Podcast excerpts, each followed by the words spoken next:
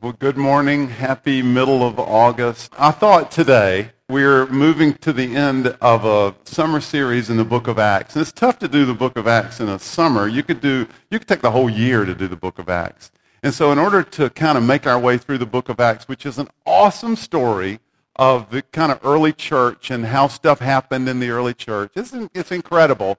But in order to do that, you have to tackle really large blocks of the story. And we're going to do that again this morning with some apology. I want you to know that I thought the message today, we don't have a PowerPoint today. Usually I have, if you're a guest today, thanks for coming, by the way. We usually have a PowerPoint on the screen that kind of goes through my points. And we don't have a PowerPoint this morning because on Friday afternoon, the message completely changed for me this week. I thought this week that it would be a great time and a good section of the book of Acts because we're going to be talking about Acts chapter 18 through chapter 20. And I thought that we were going to be talking about Paul's, the Apostle Paul's, spiritual awesomeness.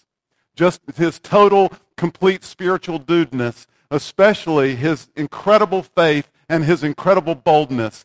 And I was thinking about it in exactly the wrong kind of way. I was thinking about it as if, and we can get into this habit, by the way. I was thinking about it as if there's some kind of capacity in the Apostle Paul. That he had this capacity for spiritual awesomeness that, you know, we might call faith.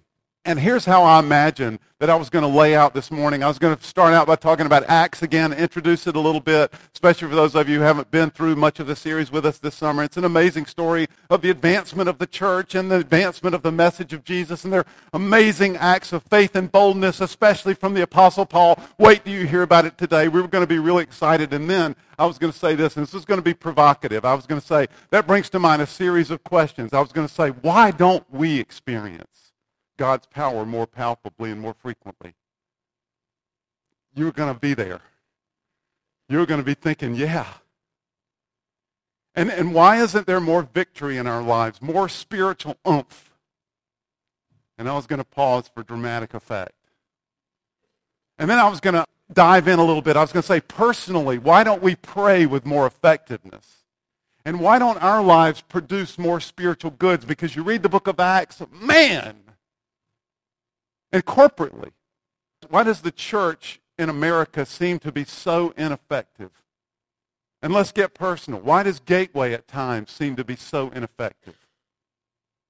And we were going to be riveted because I was going to drive our attention to answering those questions. I imagine leading us toward answering these and ultimately leaving us with the inevitable feeling that we need to do more and do better. And I got knocked out on Friday afternoon. That's what I thought I was going to be talking about today. I thought that I was going to be surveying Paul's great faith and his incredible boldness and his spiritual awesomeness and his uh, its dudeness. If we could only be more like the Apostle Paul, if, if only Gateway could be led by somebody like the Apostle Paul, and if only he could lead a few more people who were like the Apostle Paul, man, we would be doing it up. I thought that was going to be the point of today. You read Acts, and it seems like the church is constantly advancing. Times are good, and the church advances, and the movement grows, and amazing stuff happens, and then times get really tough. And the church advances, and the movement grows, and amazing stuff happens. And the lives of individual believers, well, they seem to go from one outstanding victory to another. They had intense trials for sure. But it never stopped them. It never slowed them down. And, and great faith and boldness, they just keep moving ahead. So what's wrong with us? That was going to be my introduction. This is what I thought I was going to preach about today. But something different happened on Friday afternoon. I got knocked out by an incredible observation, maybe a couple, really, that just changed my perspective. I think I became a Christian again, which is good because I'm a pastor. It at least reminded me why I'm a Christian. Okay, we'll get to that. But first, I want to survey chapters 18 through 20, and then I'll explain why I became a Christian again. And when I survey chapters 18 through 20, hang on, I, I kind of typed most of it out so we can go through this quickly because I, I want to get to the observation. So I gave you this this morning in lieu of a program. So what I encourage you to do is have this and your Bible Acts chapter 18 through 20. If you've got a phone and you've got the Bible on it, go to Acts 18. if you've got the book, then open up to Acts chapter 18, and we're going to be looking at 18, 19, and 20. And this kind of covers, you know, Bible students think of the Apostle Paul, the way he's laid out, and his story is laid out for us in the book of Acts. They think of the Apostle Paul kind of having three trips, three journeys, three missionary journeys where he just goes out through Asia Minor and then into Europe and ultimately Rome. And he's starting churches and he's sharing the word. And again, really incredible stuff happens. So today what we're looking at is the end of his second trip. And, and then it's the beginning of his third trip. And I've really been praying for us today that we would experience God's presence. So can I ask you to do me a favor? Let's stand and let's kick this off with prayer. Father God, we are people in need of a touch from you, every one of us. And we humbly acknowledge this morning that if you don't speak, not much will happen. Ask, Lord, that you would forgive me of my sin and that my words would be your words for us. That you would speak directly and powerfully to our hearts. I pray this morning, Lord, that you would light a flame in us for the sake of the world. I pray this morning, King of Heaven, that you would come down. Your glory would reign in our lives. In Jesus' name we pray. Amen. You may be seated. Okay, so when we left Paul last week, Bill Russell preached for us last week, and when we left Paul last week, Paul was in Athens in chapter 17 of Acts. So if you notice on the second journey side of your map, the kind of upper left quadrant, you'll see Athens over in Achaia. It's, it's kind of left so go over Aegean Sea. It's in what we today know of as Greece, and at the time they knew of as Achaia. In chapter 18, Paul leaves Athens and he heads to Corinth. Now, the, the two cities that we're going to be talking about the most in this section of Acts were the two most important cities that Paul would visit during this whole period of his life. Corinth was the capital of the Roman province of Achaia. It was a communications and it was a trade center for this whole part of the world. Incidentally, it also had an international reputation for immorality. Paul ends up spending a year and a half in this city of Corinth, and that was roughly 50 to 51 AD. So if you're keeping score at home, that's like 18 to 20 years after the death of Jesus. Paul is here in Corinth speaking the incredible story of Jesus, the message of Jesus. Early in his time in Corinth, he met these two people Priscilla and Aquila. They were tent makers just like Paul. That was their trade. And they were foreigners to Corinth just like Paul. So Paul and Priscilla and Aquila become fast friends. And Priscilla and Aquila, they were Christ-following Jews who had lived in Rome, but they had been kicked out of Rome during one of the religious purges of Emperor Claudius. Perhaps Paul and these two bonded so quickly and so intensely because they had so much in common. Now, while in Corinth also, Paul is joined by his good friend Silas and his mentee Timothy. By the way, this is the same Timothy whom Paul will later write two letters that we have in the English Bible. This group of Christ followers preached boldly in the Corinthian synagogue during the early part of the Apostle Paul's time there, which again was Paul's habit. He would go to these new cities and he would set up a preaching post in the local synagogue. But when serious opposition arose, evidently a part of the synagogue split away from the main synagogue group, by the way, including the synagogue leader. And they moved next door and opened a church right next door to the synagogue. You can imagine how galling that was to the synagogue population. But really, right there, think about the boldness of the Apostle Paul already. We're already getting just a hint, in my view, again, of his spiritual dudeness. I think it's fascinating that in this account, Luke remembers and mentions that during this period, Paul received an important life-giving word of encouragement from Jesus. And Jesus tells him this, and I'm going to read from Acts 18. One night the Lord spoke to Paul in a vision, Do not be afraid. Keep on speaking. Do not be silent, for I am with you. And no one is going to attack and harm you because I have many people in this city. And this ends up being a necessary word for Paul because opposition, as it often did, intensified. And Paul ends up needing this word of encouragement. Some of the local Jews drag him in front of the Achaean proconsul and they accuse him of breaking the law by, quote, persuading people to worship God in ways that are contrary to the law. The proconsul, the head guy of the entire region, refuses to hear the case, fortunately for Paul. He rules that this is a minor religious matter and has nothing to do with civil law, so Paul is freed. After a year and a half in Corinth, he decided to return to Jerusalem and eventually to his home base, Antioch. And you can see the arrows on the map leading back toward Jerusalem. On the way, he goes through the port city of Cenchrea, where Luke tells us that he shaves his head in response to a vow he made. Again, interesting that Luke remembers this and makes note of it. And again, what a spiritually awesome guy. He's always going for it with God. And most Bible scholars believe that this was a vow of thanks, probably because he's just been delivered in Corinth and he says, you know, I'm going to go for it with God and I'm going to make this act of sacrifice. I'm going to shave my head. It just says a vow to you, Lord. So he does this. And it makes a profound impression on Luke as it would me, maybe because Paul looked terrible with a shaved head. I don't know. On this return trip to Jerusalem, Paul makes a quick stop in Ephesus, and this is the second most important city that Paul would visit during this entire period of his life. Ephesus was also a major commercial center. However, at this point, he stayed in Ephesus a very short time, but he left behind his friends Aquila and Priscilla, who had gone with him on this part of the journey.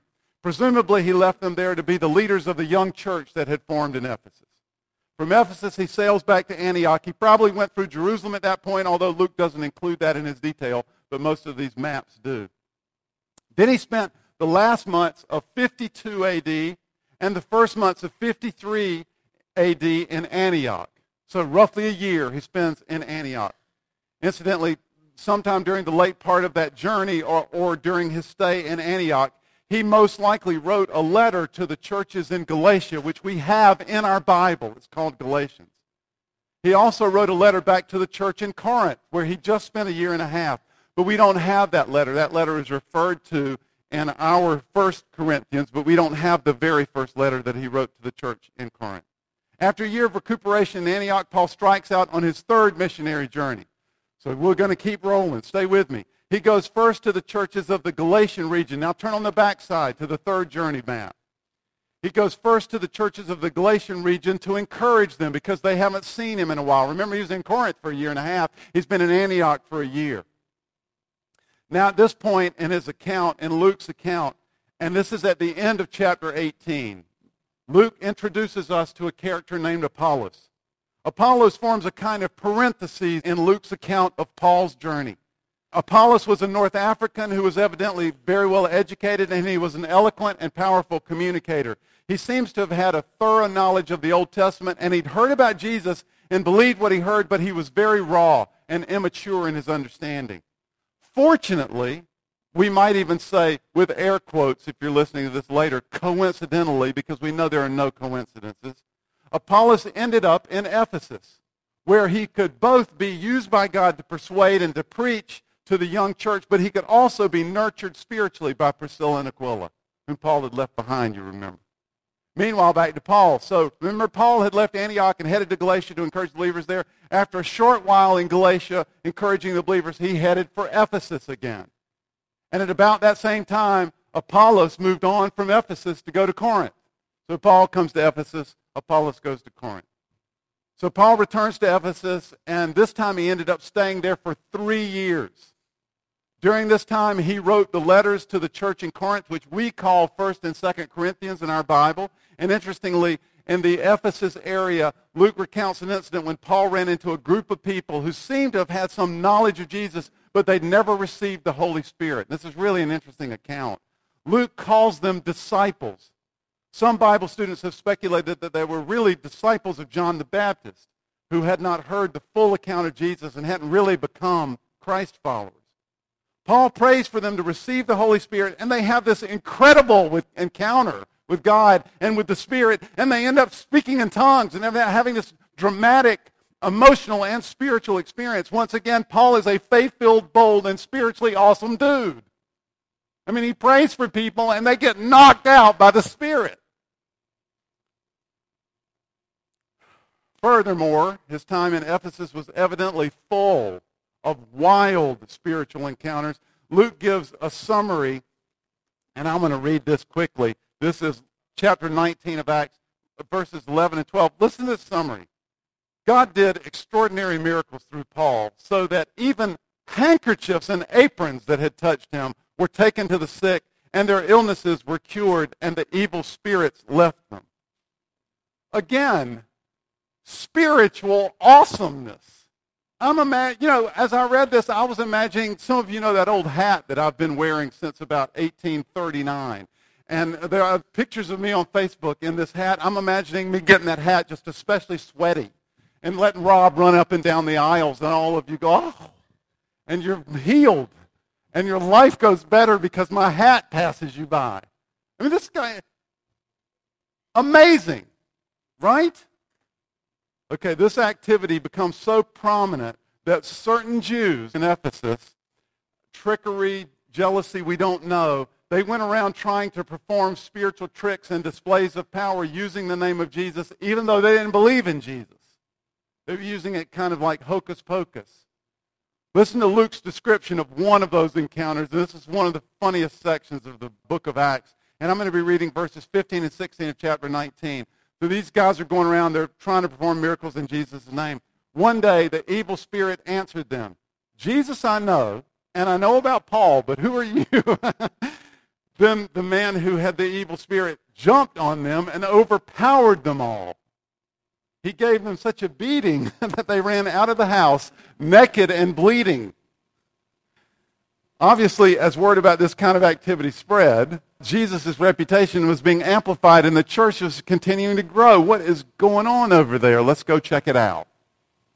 Luke gives a lot of attention to one of the final events that happened in Paul's stay in Ephesus. Some of the local merchants got upset by the preaching of these Christ followers, and their message was one God.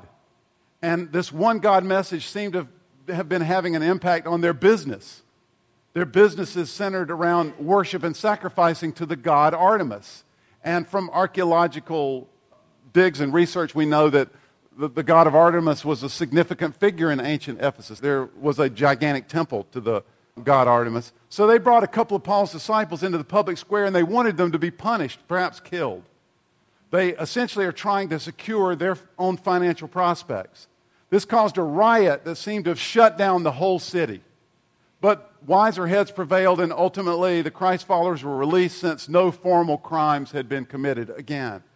So after this, Paul thinks it's wise. He leaves Ephesus. He headed through Macedonia and then into Greece.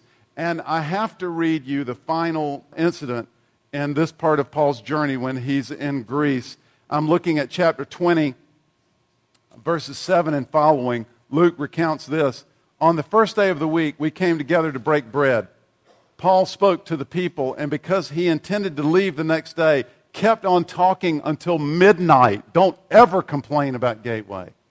We're not finished. Hold on. There were many lamps in the upstairs room where we were meeting. Seated in a window was a young man named Eutychus, who was sinking into a deep sleep as Paul talked on and on. You get the impression that Luke is getting a little frustrated. So Eutychus is in the window going to sleep. I'm thinking about some of you as I look out on Sunday morning. When he was sound asleep, he fell to the ground from the third story and was picked up dead. Paul went down, threw himself on the young man, and put his arms around him. Don't be alarmed, he said. He's alive. Then he went upstairs again and broke bread and ate after talking until daybreak. now, all night, he left. The people took the young man home alive and were greatly comforted. This is epic dudeness, incredible faith. He's fallen from a third story window. He's dead. Paul runs down, lays on top of him, which, you know, is not really good medical advice, and starts to pray for him and he comes back to life. spiritual awesomeness, right?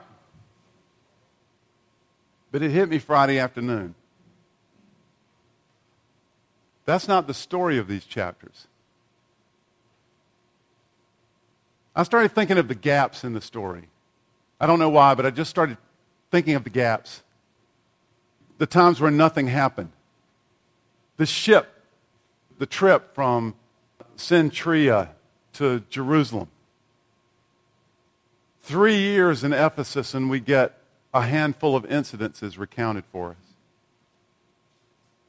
I thought of Paul's later confession in one of his letters that he was sometimes struggling with discouragement. And I realized that the book of Acts and these chapters in the book of Acts, this is not Paul's story. This is God's story.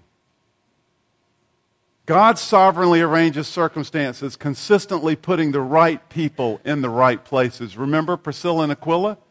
They just happen to join Paul when he needs encouragement. They happen to be left in Ephesus, and it happens to be the place where Apollos shows up with a lot of gifts, needing a lot of discipling. The exact right officials to release the Christ followers, time and time again, show up in exactly the right place with exactly the right kind of authority and are able to quiet the crowd. And he's done that here at Gateway over and over again. I don't have time to tell the stories. He's put the right people in the right place at exactly the right time. Rob and Evie Showers, Tim and Terry Eagle, Dean and Althea, Crystal and Dave, Jan. The right person at exactly the right time in exactly the right place. That's what God does. This is God's story, and Paul got to participate, and so do we. And Paul is certainly a spiritually awesome dude. But it's God's power that healed people. It's God's power that raised that young man from the dead. And it was God's anointing that fell on those new converts and created an intense spiritual experience and a connection with Him, with God. This is God's story. And we get to live in it. And we see God do that time and time again here at Gateway. Think of some of the baptism testimonies you've heard here. Think of the journeys of Eric and Renee Saunders and Tom and Becky Bellino. Think of the healing of Janie Dickinson. Think of my own healing. Think of the young people whose experiences here have laid the foundation for a desire to be in ministry, to do what Paul did. Think of the ones who are feeling that now. The book of Acts is not a chronicle of incredible stories of awesome people who are entirely unlike us. This is God's story, and He's working still. Somebody say amen. Because it's still God's story. And when I realized that on Friday, I wanted to be a Christian again. But this is the freeing part. This is the part that really, really made me want to be a Christian again. So, can we learn anything from the Apostle Paul? And then a second thought hit me. Hang on. If you miss everything else, don't miss this. I realized, in a sense, it's kind of like it's really not that we need to do more. In a sense, it's that we need to do less. There needs to be less of us and less of our effort. So I started thinking about what are the really the key themes that we walk away from the life of the Apostle Paul with that are highlighted from this section, really throughout the book of Acts. What are the key themes? Great faith, yes, he had great faith. Spiritual awesome dudeness, absolutely spiritual awesome dudeness, but that's not the key theme. I think the key themes that we take away from the Apostle Paul are three. Let's remember these. Number one, surrender. It's not spiritual awesomeness, but simple surrender to the spiritual awesomeness of God. At the end of chapter 20, Paul writes a letter back to the Ephesian church that he's left. He says this, and I'm reading from our verses 20 through 22. This is Paul's letter back to the Ephesian church. And now, compelled by the Spirit, Paul says, because I'm surrendered. I'm just following. Something is moving me, and I'm following compelled by the Spirit, I'm going to Jerusalem, not knowing what will happen to me there. I only know that in every city The Holy Spirit warns me that prison and hardships are facing me. However, I consider my life worth nothing to me if only I may finish the race and complete the task the Lord Jesus has given me the task of testifying to the gospel of God's great grace. I quoted a couple of weeks ago that early letter that he wrote to that group of Christians in Galatia where he had established a couple of little churches. He writes them and he gives a little bit of his own testimony. And at the end of that section where he's telling his own story, he says to them, Look, you want to know about me? You want to know bottom line? I, Apostle Paul, I, old Paul, I, Paul, who had his own self salvation project, I, Paul, who had figured out that the, you know, the way to be right with people and the way to be right with God was to work as hard as I could and be as good as I could, only I realized that didn't work. It wasn't working for me. And I know that many of you, Paul's saying, have your own self salvation projects. You're thinking the way to make it really happen for you and to have meaning and purpose and happiness is to make as much money as you can and have a great family and a white picket fence and provide for your family and have it all. It's all going to work out. If you just do exactly the right stuff and, and you do better and work harder, it's all going to fall into place, and it doesn't. None of us gets to be the people for whom it all falls into place. Paul says, if you want to know about me, I, that old Paul who had his own self salvation project, I have been crucified with Christ. I no longer live, but Christ lives in me. And the life I now live, I live by faith in the Son of God who loved me and gave himself for me. I'm not a spiritually awesome dude. I'm just a guy who said, I quit. I surrender to you and your spiritually awesome dudeness. Have you surrendered lately? Because I'm telling you, this issue, I think, may be the issue for suburban Americans, especially those of us who live in Northern Virginia. We have an addiction to control and self reliance. And we have to constantly, daily, take up surrender. Second thing I think we can learn from the Apostle Paul is spiritual grit. You know, if you really look at it, the key to Paul is not his spiritual awesomeness. Paul just refused to quit. He just would not let go.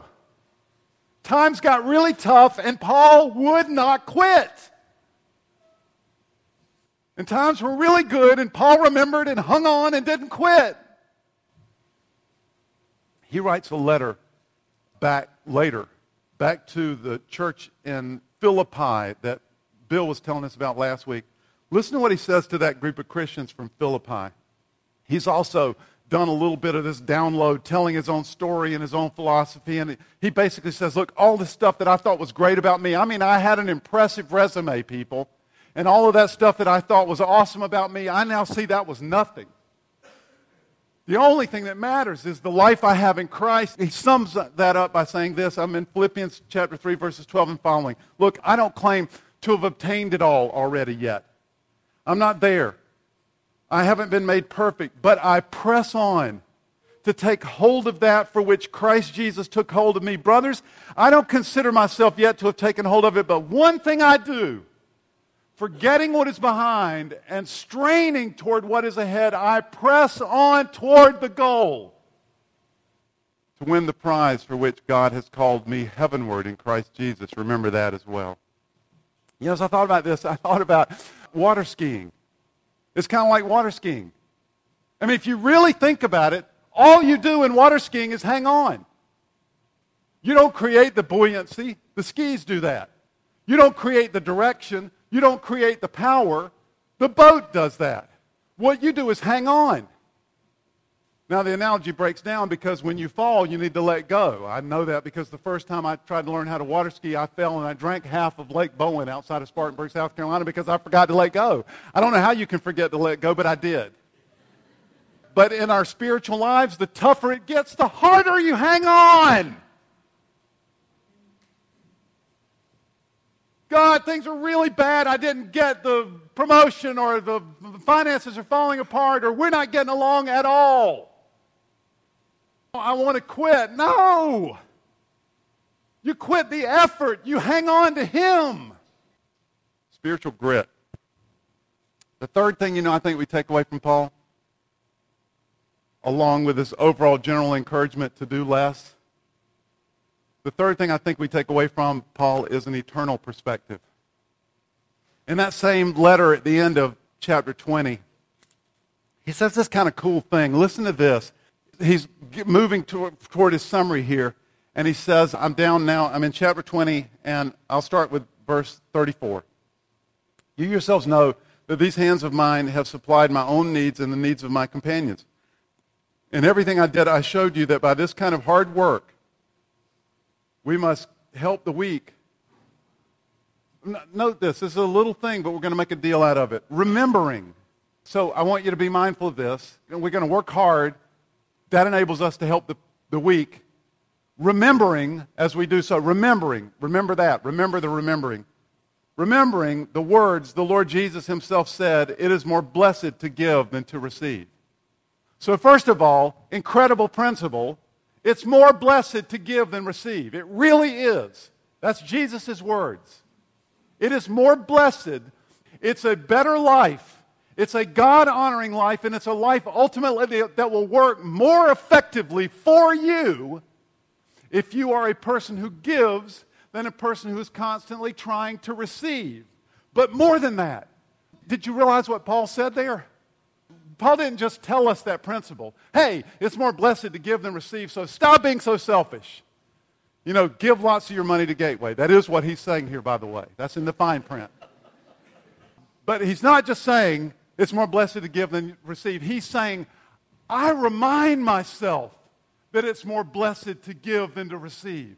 Because that becomes motivation for me. Because I'm looking toward heaven. I'm, I'm looking at eternal things. I'm looking beyond just my present trials. I'm remembering constantly because sometimes I'll tell you, sometimes you people have been so hard to get along with. It's not always obvious that it's more blessed to give than receive, so I have to remind myself. What a perspective.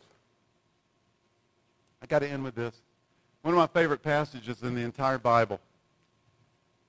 Paul is in the middle of this section where he's writing a letter to the church in Corinth, and this is his second letter. Oh, it's actually his third letter. Remember, we don't have the first one, but we call it Second Corinthians.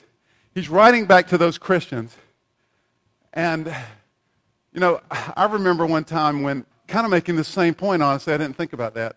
I remember years ago when I was in seminary. So this was in the 1700s. I was a young man, and somebody, you know, some young, young guy like me, we're seminarians, we're getting a degree in being spiritually awesome dudes. That's what we think we're doing anyway.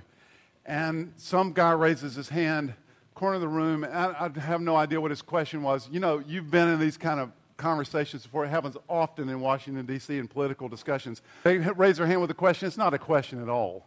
I want to show how smart I am, and it's an accusation or it's a, let me make a great point. And he says something elaborate about the early church and how awesome it was. And, oh, if we could only be like the early church, if only we could be spiritually awesome dudes like Paul. He essentially makes that kind of a statement about the early church.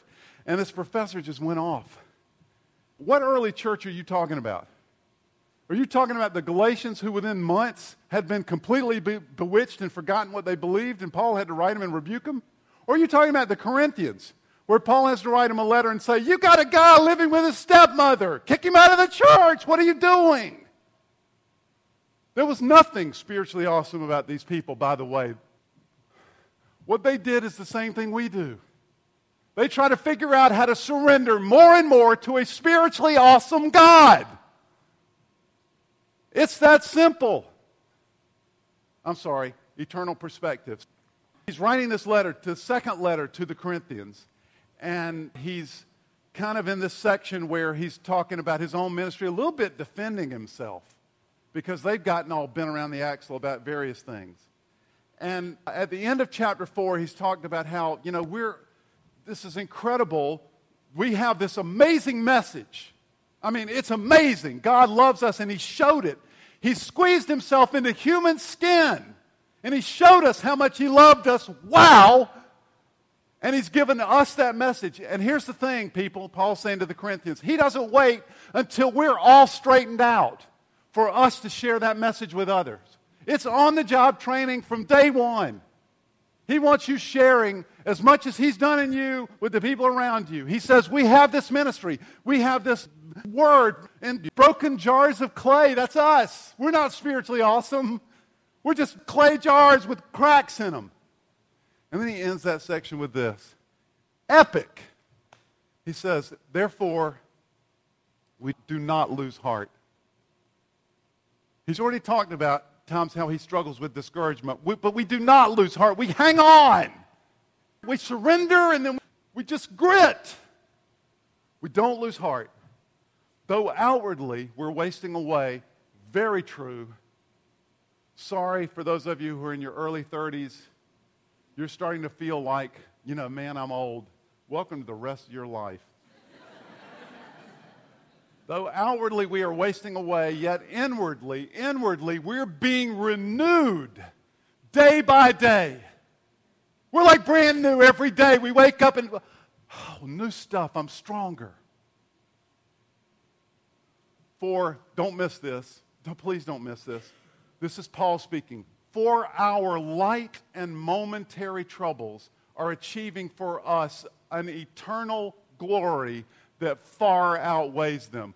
Light and momentary troubles, he was whipped within an inch of his life multiple times. He was shipwrecked, in danger with it for his life many times.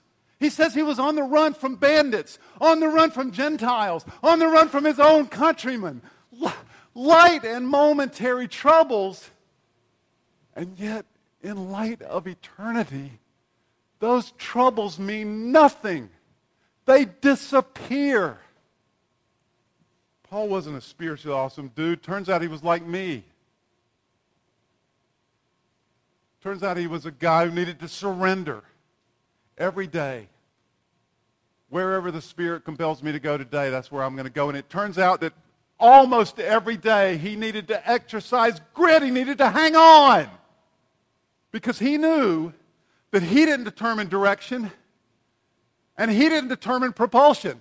He wasn't even responsible for the buoyancy. But he did have to hang on. His life depended on it.